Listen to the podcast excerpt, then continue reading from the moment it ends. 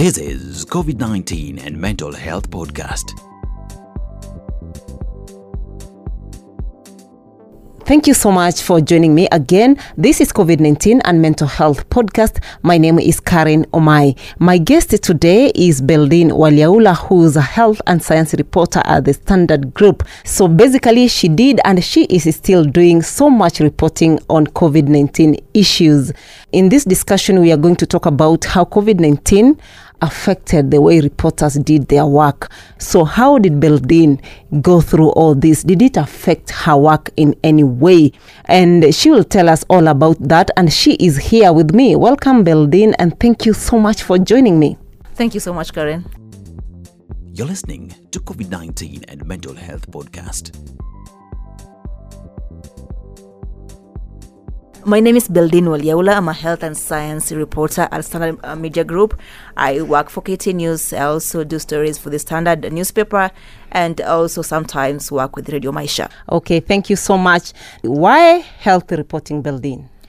I felt it was an underreported subject in the country so far because we uh, there are stories that are untold, especially uko mashinani or in the villages. That there are cases that we uh, rarely uh, speak about, people rarely know about, and also the Minister of Health in the country was supposed to be put under check because from before we have been having issues about the Ministry of Health, uh, we've been having scandals, be having corruption issues, and the health system in the country also was a mess.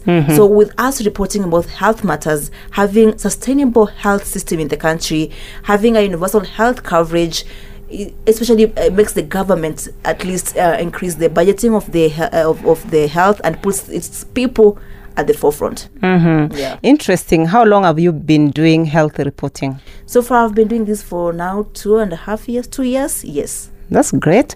You started immediately after COVID or after COVID? Because we have had COVID like two years. Two years. Actually, COVID was my introduction. Okay. Uh, from I was doing health, but not fully fledged health reporter. Mm-hmm. So when COVID came, now I became a fully fledged health reporter because I was just I just came in the newsroom around uh, February, and then March we had COVID. I was thrown deep end. How was it doing health reporting during the pandemic? Because you had to focus all the energies on COVID, COVID, COVID. Apparently, for me, for the first time, everyone in the newsroom was scared. I was not scared. Then my boss was asking me, uh, Dr. Mas was like, Beldeen, are you sure you're going to the field? Are you sure you're going to the hospital? Are you sure you're going to KNH? Are you sure? Me, I'm like, I'm okay, I'm fine. You were not scared, I like not going to the hospitals. Baby, I was not scared. That's interesting. And you went to the wards where the first time when we had the isolation centers. Mm-hmm. Did you go and cover stories from there? Yes, I went to Kenyatta Teaching and Referral Hospital where I talked to some patients who were on ICU. I went to Mbagathi. Also, we, we had the largest isolation center. The first time I was scared because uh, we had no, maybe even the newsroom had no guidelines on how to send reporters to the, to the field. But with time, we had um, at least uh, we were given what we call it uh, PPEs. We had gumboots, we had gloves. So I remember going to um, Mbagathi wearing gloves, the white gumboots. I was looking like a doctor, literally. and then I was sweating because uh, I had that uh, what do you call it? face face mask and Yeah. the, the shield. The shield, the whole thing. The whole thing. I was looking like uh, some mortician. How did you feel after getting out of the COVID isolation ward? Did, did you think that, oh, I'm going to be infected now? Were you scared? Kinda, because I was even afraid of touching pla- uh, surfaces. Because yes, I've, I've worn PPE, glass, and everything, but I was afraid of touching surfaces.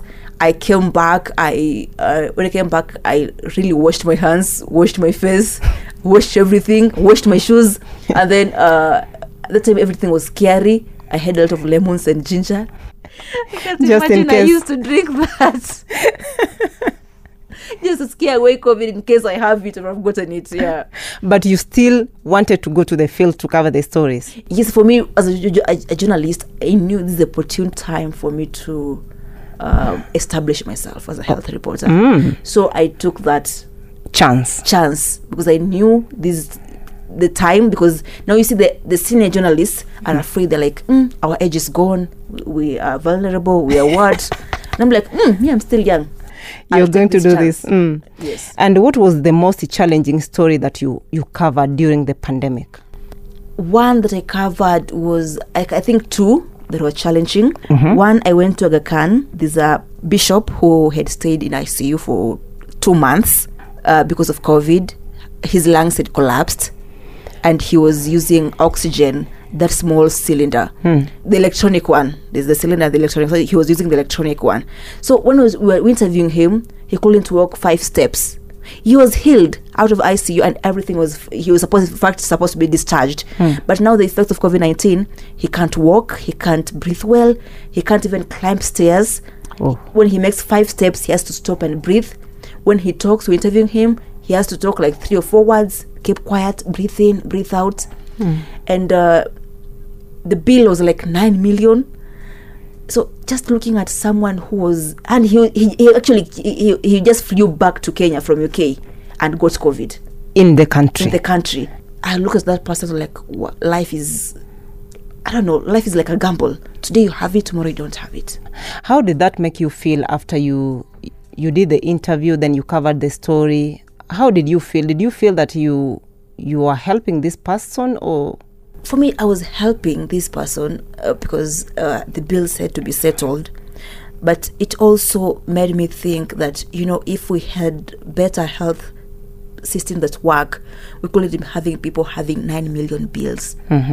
And also just appreciating life. The second person i interviewed was a mother who had covid-19 while pregnant she she was in icu also for almost a month and she gave birth like they did a cesarean section while she's in icu so she woke up one month later she gave birth she doesn't remember she was pregnant she was in a coma? Yes. Wow. She couldn't remember she was pregnant. She can't even bond with the baby because she has no touch with the baby. And uh, while interviewing her, she was crying on how COVID has messed her. She can't walk. So after being uh, discharged, she has to have uh, physio, uh, like out of diet. She can't breathe. The baby is there. She's trying to connect with the baby. She's trying to connect back with. It was. It is a total expensive disease. Now, speaking of the victims of COVID 19 and the stories that you covered, how did you deal with that? Because when you get out of maybe the hospital, you come to the newsroom, you do your story, then you go home. Do you think about the your subject in the story? How do you cope with that? Because it's not easy. At, at, at the end of the day, you're still a human being. Mm-hmm. Mm.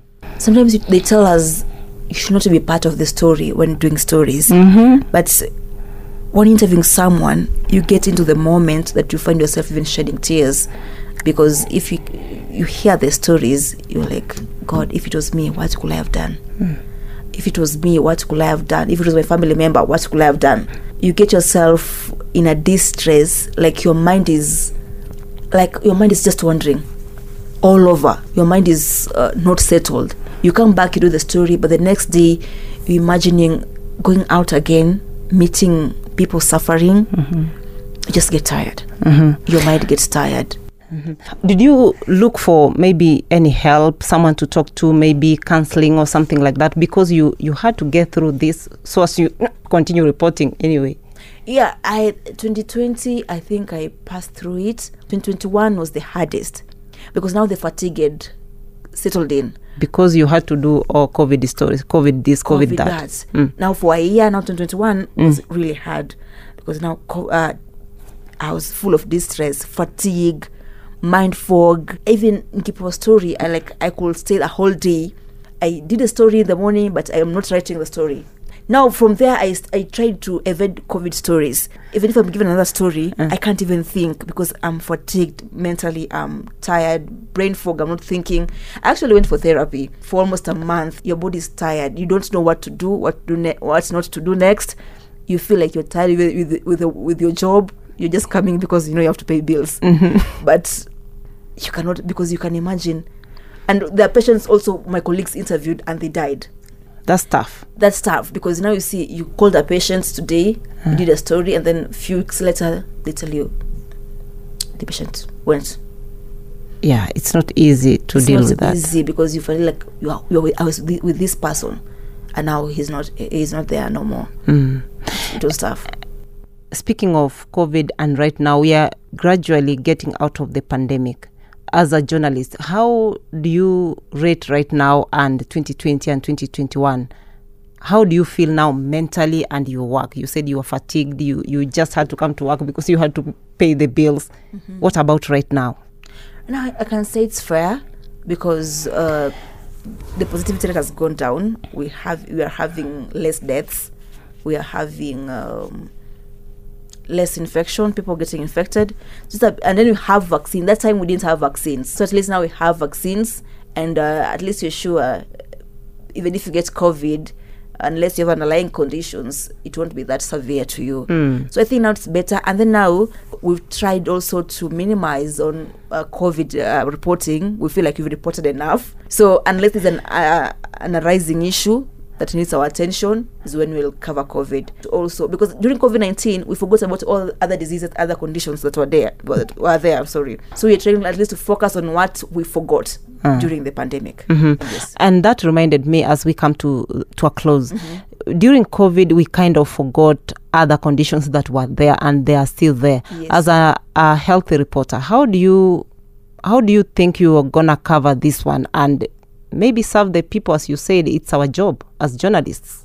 Right now we're just trying to highlight what we forgot especially things like uh, blood donations blood drives uh, oxygen. Like yes we covered oxygen plants but now we're trying to follow up during covid. What did we do? Hospitals ma- uh, put up oxygen plants but are they working at the moment? What's our preparation just in case something else comes up because you never know. Yes. So just trying to follow up what's next now. Hmm and uh, what is the biggest lesson you can say that you learned during the covid pandemic and uh, your career as a journalist? One thing I learned about uh, during uh, the pandemic period is life is precious.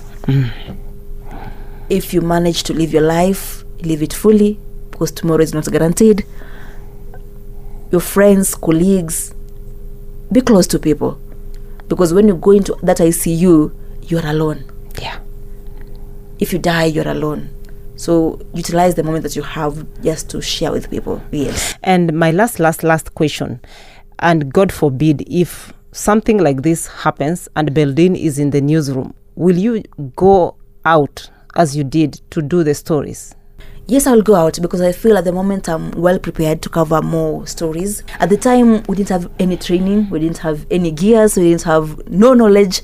But now we have at least, I personally, I have enough. I think I have knowledge on handling infectious diseases, covering like serious, uh, or let's say highly infectious diseases. I know the uh, precautions I need to take. I know what I need to do to protect myself, and I know now who who I can call for information. At that time, you didn't even know if you're supposed to call a doctor. You didn't know who to interview. You were just struggling with information. You don't know which doctor does what, which doctor does what. You know that time we didn't know about virologist, immunologist, vaccinologist. they all came up. You know Yeah. even we had hand washing experts. So at least now we've opened our mind about science. We know who is there and where to get informa- the right information. So I think we'll not fumble. I will not fumble anymore mm-hmm. whenever such an incident arises again. Mm. Yes. Thank you so much, Beldeen, for your time, and I appreciate so much. Thank you so much for inviting me. Thanks. Bye bye. Oh, it wasn't easy either in the newsroom because COVID 19 affected everyone, even the journalists. And that's where we end our episode on COVID 19 and mental health podcast. My name is Carren Omae. You can always follow me on my social media accounts Twitter at Carren Omae, follow on Twitter at Zubeida Kananu, at Dr. Masikorir, follow at Tony Makoha. These particular episodes, you can find them on our websites www.standardmedia.co.ke also on Spotify. You can always leave us your comment down there. We will always, always appreciate and remember kindly to take care of your mental health because it's very, very important. COVID 19 and Mental Health Podcast.